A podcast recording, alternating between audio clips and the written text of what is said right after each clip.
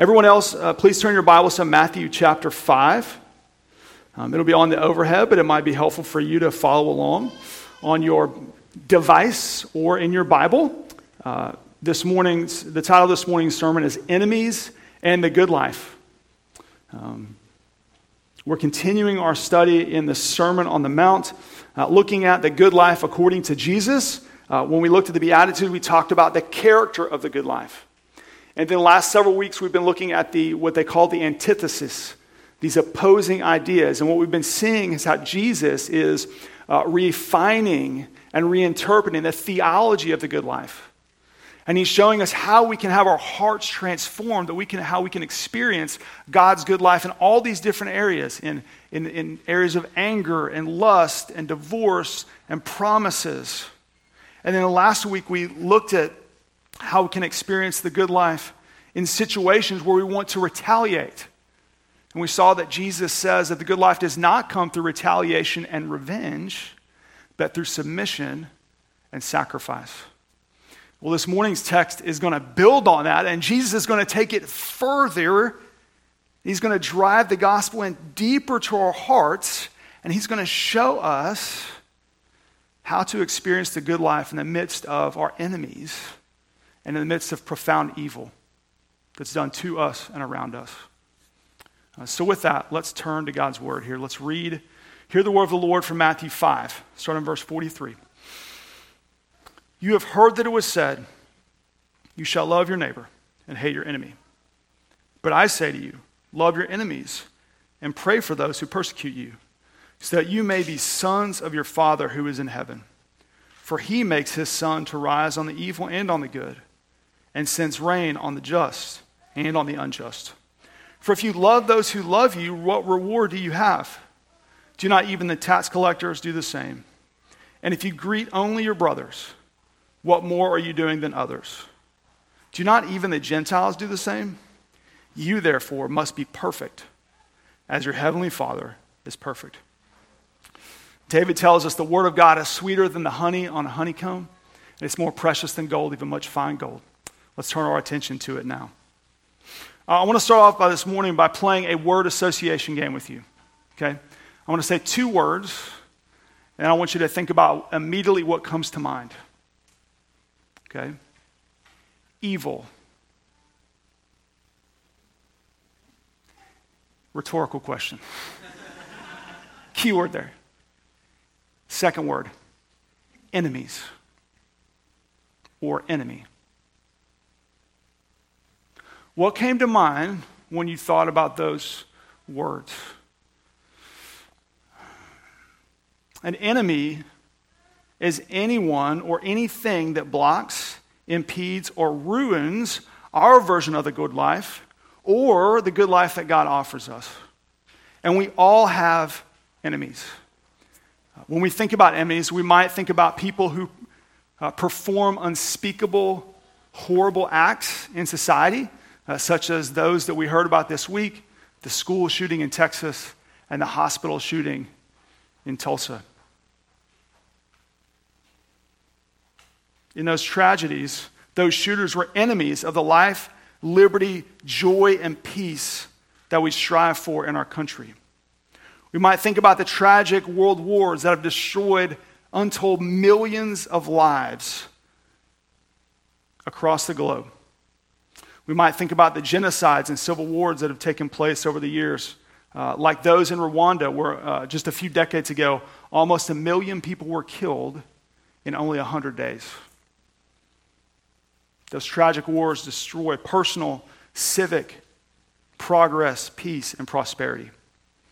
When we think about enemies, we might think about the people in our own lives, close to us, maybe friends and family members that have slandered, robbed, or abused us. We might think about that kid at school who's ignored us or bullied us. We might think about a friend or business partner or spouse that's betrayed us. Or we might think about collective uh, groups that oppose each other, uh, something as silly as sports rivalries, or something more serious like competing businesses or something powerful like political parties and politicians. So we all think of evil and enemies all around us. The sad reality is that evil and enemies are a part of our world. They're a product of the sin and brokenness in this world that we all experience. And the question we have to ask ourselves is do we have the resources we need to handle the evil and the enemies around us? Uh, well, there was a man named uh, W.H. Auden uh, who lived during the time of World War II, who had a fundamental change in his life when he realized he did not have the resources he needed to handle the evil around him. Uh, W.H. Auden was not a Christian, he was a proud humanist when he walked into a movie theater in Germany during World War II. And he sat there with Nazi propaganda displayed on the screens, surrounded by friends and family members in his community. And when they saw the Nazi propaganda about the Polish people, these people that he knew and loved stood up and started chanting, Kill the Poles. As he walked home that night, he realized that he did not have the resources in his atheistic, humanistic worldview to deal with the evil that he had just experienced. And it was then that he decided to become a Christian because only in the gospel could he find the resources he needed to deal with the evil enemies in this world. This morning, as we look at Jesus' teaching, what I want us to see is that through the gospel, through Jesus, through the good word in this good book, that we have the resources we need to experience the good life here despite the evil and the enemies around us. And so we're going to look at three things here. We're going to see that Jesus teaches us that we love our enemies, how we love our enemies, and why we love our enemies. First thing I want you to see is that Jesus teaches us that we love our enemies. Look back at verse 43. Jesus says, You have heard that it was said, You shall love your neighbor and hate your enemy. Now, the original scripture text that this is probably came out of was Leviticus, it was in Leviticus 19, and it said, You shall love your neighbor as yourself. I am the Lord. So you can see what the scribes and Pharisees did was they omitted as yourself and they added the phrase hate your enemy. Nowhere in the Old Testament does it teach us to hate our enemies. It actually teaches the exact opposite. Proverbs 20, 21 reads, If your enemy is hungry, give him bread to eat. And if he is thirsty, give him water to drink. And Paul quotes that verse in Romans 12 when he's describing how to live the Christian life. You see, what the scribes and Pharisees were trying to do was they were trying to limit the scope of the teaching of loving your neighbors to exclude our enemies.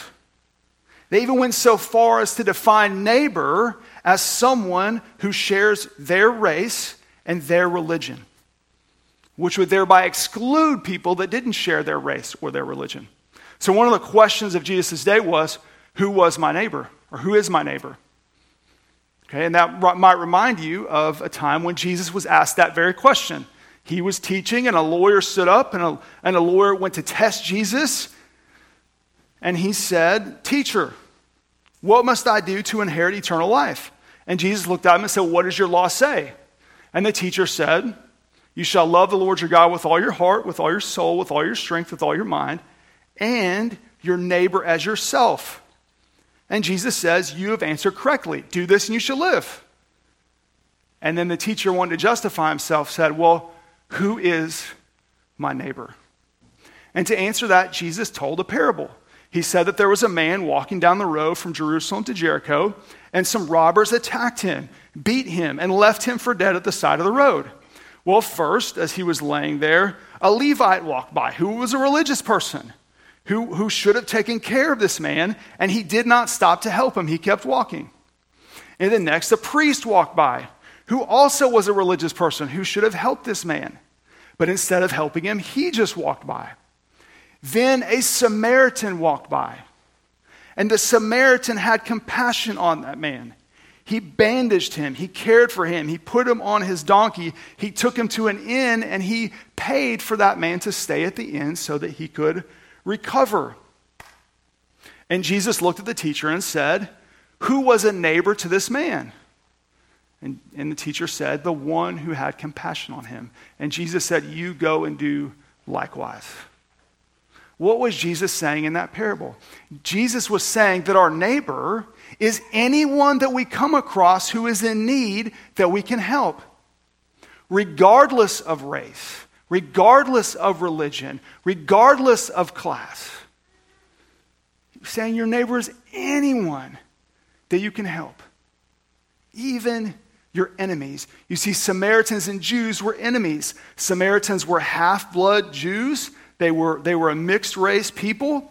They did not uh, worship according to the, the law that the Jews worshiped, they didn't follow the Old Testament. They were uh, racial and religious outsiders. And yet, this Samaritan is the hero of the story. He is the good guy. So, what Jesus is telling us here in this passage is that the scope of God's love is endless, it supersedes racial and religious boundaries. And He tells us to love our enemies, regardless of race, class, political party, team, town, or anything else. Jesus teaches us to have a boundaryless love that does not love based on those categories. Now, um, some of the boundaries that we create for ourselves are superficial and sinless. Sinful, I'm sorry. They're superficial and they're sinful. Boundaries like race. It's a superficial, sinful boundary. And Jesus is saying our love is to supersede boundaries of race. And when we see those areas we need to, of sin in our lives, we need to confess those sins, repent, and seek relationships of people of different races. In other relationships and other boundaries, we may have legitimate theological and ideological differences with people. And Jesus says, even in those areas, the guiding principle of those relationships is to be love, not hatred. Because love builds bridges where hate builds boundaries. God's love is boundaryless, and He teaches us to have a boundaryless love in our lives as well. What does that look like? Uh, on, May, on March 15th, 1963, there was one of the most famous basketball games of all time. It's called the Game of Change. It was a game between the Ole Miss basketball team that was all white and the Loyola basketball team that was integrated and had four African American starters. In the state of Mississippi, it was an unwritten rule that they would not allow their sports teams to play other integrated teams. So, for the Ole Miss basketball team to go play this game, they actually had to devise an elaborate plan that involved them leaving in the middle of the night and setting up decoy players so that they could leave and drive to their NCAA tournament game and actually play this game. And at the beginning, they, they did it. They did whatever it took to get to the game. Uh, when they got to the game and they went up for the tip off, there was a, uh, a black man named Jerry Harkness who did the tip for Loyola, and there was a man named Joe Dan Gold who did the tip for Ole Miss. And before they did the tip off, Joe Dan Gold put out his hand and he shook Jerry Harkness's hand. His hand extended across a racial, uh, sinful boundary to extend love to a man who was his enemy. And the same thing for Jerry Harkness. He extended his hand across a boundary to show love for a man who was his enemy. They loved each other. Those two maintained a friendship. And when Jerry Gold died, Harkness, the African American man, went to his funeral, walked up to his casket, and there at his casket was a picture of the two men shaking hands at midcourt that day, and he began to weep. The kind of love that Jesus calls us to is a love that extends across racial, ethnic, class, and any other type of boundary. Jesus teaches us that we love our enemies. Second thing he teaches us is how we love our enemies. Look back at the text. Verse 44, he says, But I say to you, love your enemies and pray for those who persecute you, so that you may be sons of your Father who is in heaven. For he makes his sun to rise on the evil and on the good, and sends rain on the just and on the unjust. So, the first thing that Jesus tells us to do is to pray for our enemies. Now, that might not seem like a big deal on the surface, but that's because we think too little of prayer and not too much. One of the most powerful, important things that we can do is to pray for our enemies. It is the highest goal that we can reach. Uh, commentators throughout church history, as they looked at this passage, have said that that is that, that praying for your enemies, enemies, is the summit of love. Uh, John Chrysostom, who was a, a, preacher in the early, early church called Golden Mouth, nobody's ever called me Golden Mouth. That's it shows you how, you know, I'm not John Chrysostom, but as he was uh, outlining this text, he outlined in, all of the, the retaliation text and this text, he outlined nine steps for loving your enemy. And he said, praying for your enemy is the summit of self control. Uh, Dietrich Bonhoeffer, who was a Christian who lived during World War II and wrote prolifically about how to, how to handle your enemies, said, This is the supreme command. Through the medium of prayer, we go to our enemy, stand side by his side, stand by his side, and plead for him to God. When your ex spouse sends you a threatening email, pray for them before you respond when your sibling steals your toy again. Pray for them before you respond. When your coworker slanders you again, pray for them instead of retaliating. Prayer is the highest and first act of love that we can extend to our enemies. Then, after we pray, Jesus tells us to seek to love them in word and deed uh, the word love here, it's used, is an action oriented word. And Jesus brings that out in the parallel passage in Luke.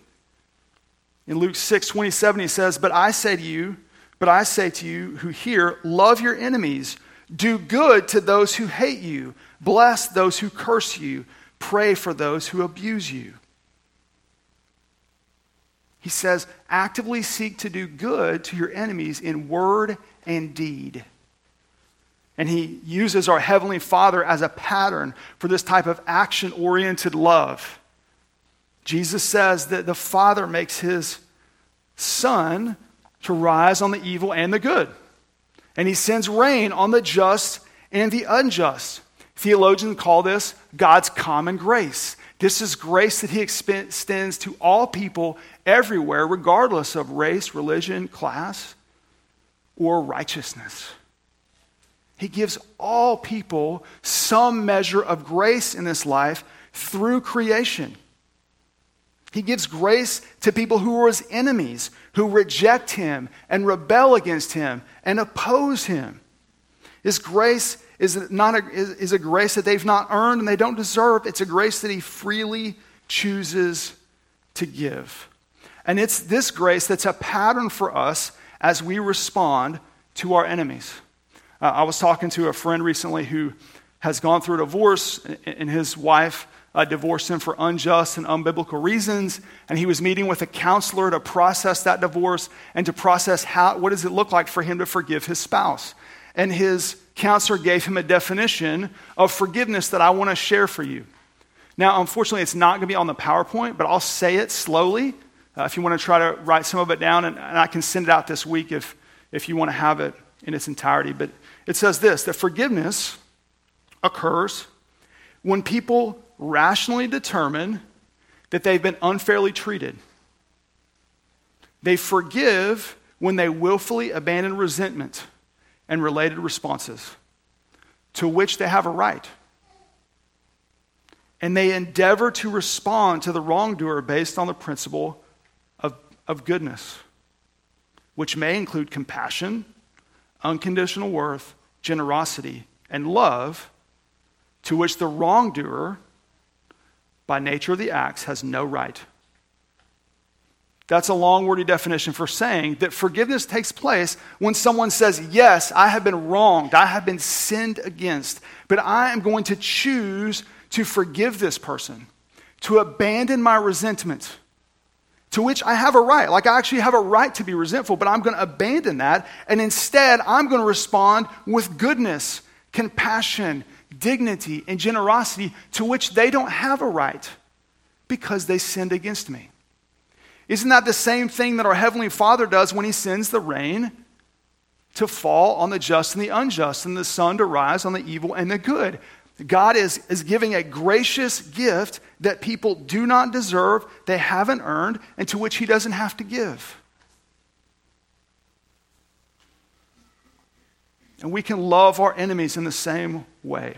For my friend, it looked like greeting his ex spouse with kindness and compassion when they exchanged kids, even if he didn't think that she deserved it. What does it look like for you? It could look like sharing your toy with your sibling, even when they've been unkind to you. It could look like complimenting that, that coworker or that girl at school, even though she's made fun of you. It could look like helping your neighbor, even though they've criticized your Christian beliefs. How can you extend a gracious, can you, how can you forgive and extend a gracious gift to people without, without uh, condoning their evil, without, um, without holding it against them, without retaliating. That's what our Heavenly Father does for us, and that's what He calls us to do for others. Now, this doesn't mean that we allow lawlessness and abuse. We may actually, part of loving people may actually be holding them accountable. Uh, one commentator said, If someone has broken into my house at night and burgled me, that's how you know it's old when they say burgled. And English, if someone broke into my house and burgled me, I catch the thief. It may be well my duty to sit him down and give him something to eat and drink, while at the same time telephoning the police. So it doesn't mean that we excuse lawlessness and abuse, and it doesn't mean that we compromise truth. We can still hold our Christian convictions and beliefs firmly and passionately, but also communicate the truth in love and speak kindly to people and treat them kindly.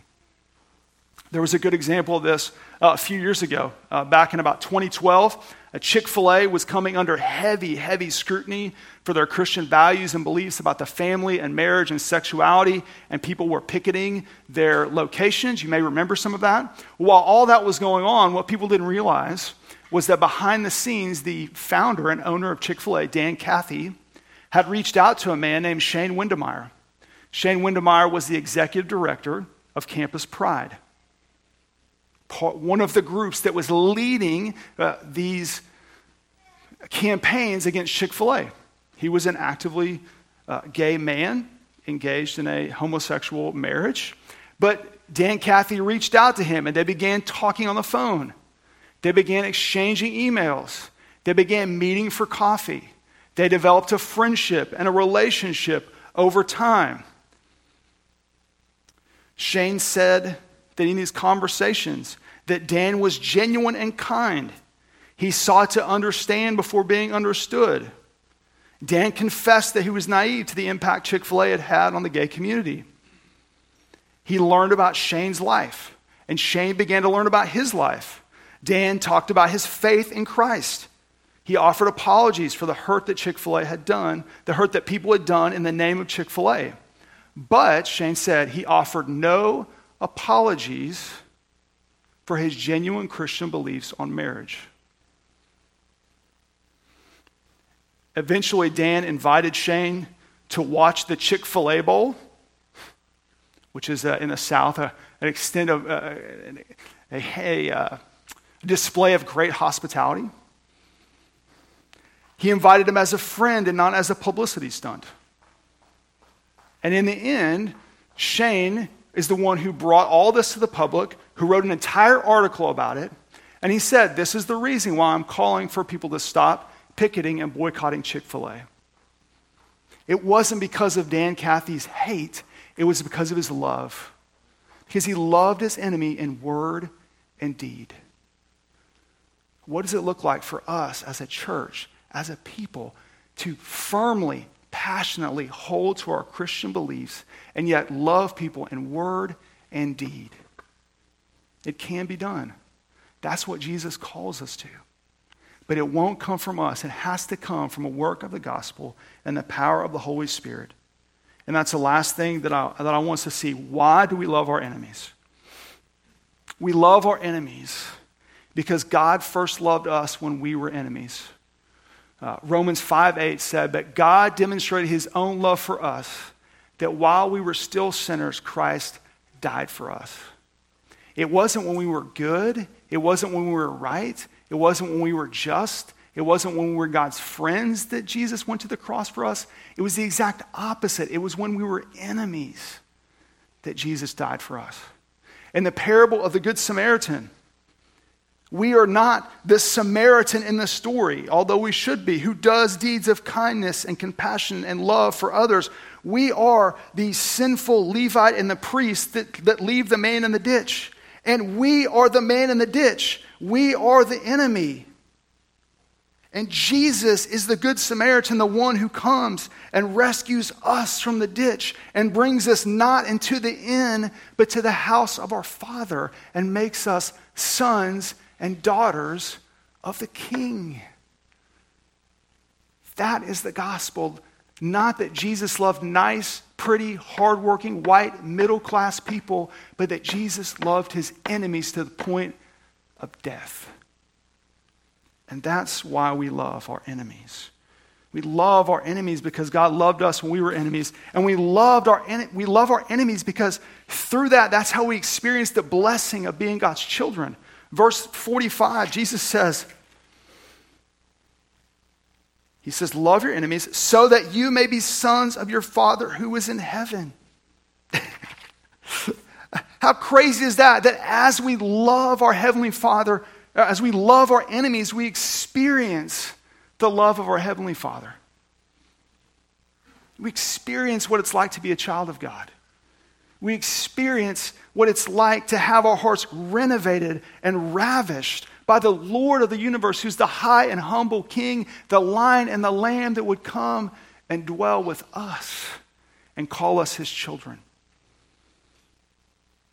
As we do that, we experience God's love and we glorify God. Uh, verses 46 and 47, he says, You know, if you, if you only love your friends and your family, if you only love the people who love you, what reward do you have? The, the pagans, the tax collectors, the tax collectors who, they do that, right? They love their friends. The Gentiles, they don't know me, but, but they greet others, right?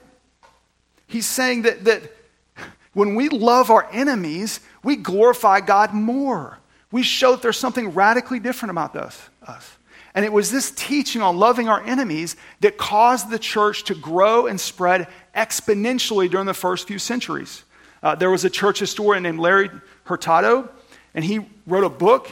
He, he researched what made the early church grow, and he wrote a book about it. And there were five things he said made the early church grow. First, they were multiracial. Early church was multiracial. Second, they helped the poor and the marginalized. Third, they were anti abortion. Fourth, they had a radical sexual ethic that they practiced in the midst of a culture that was sexually immoral.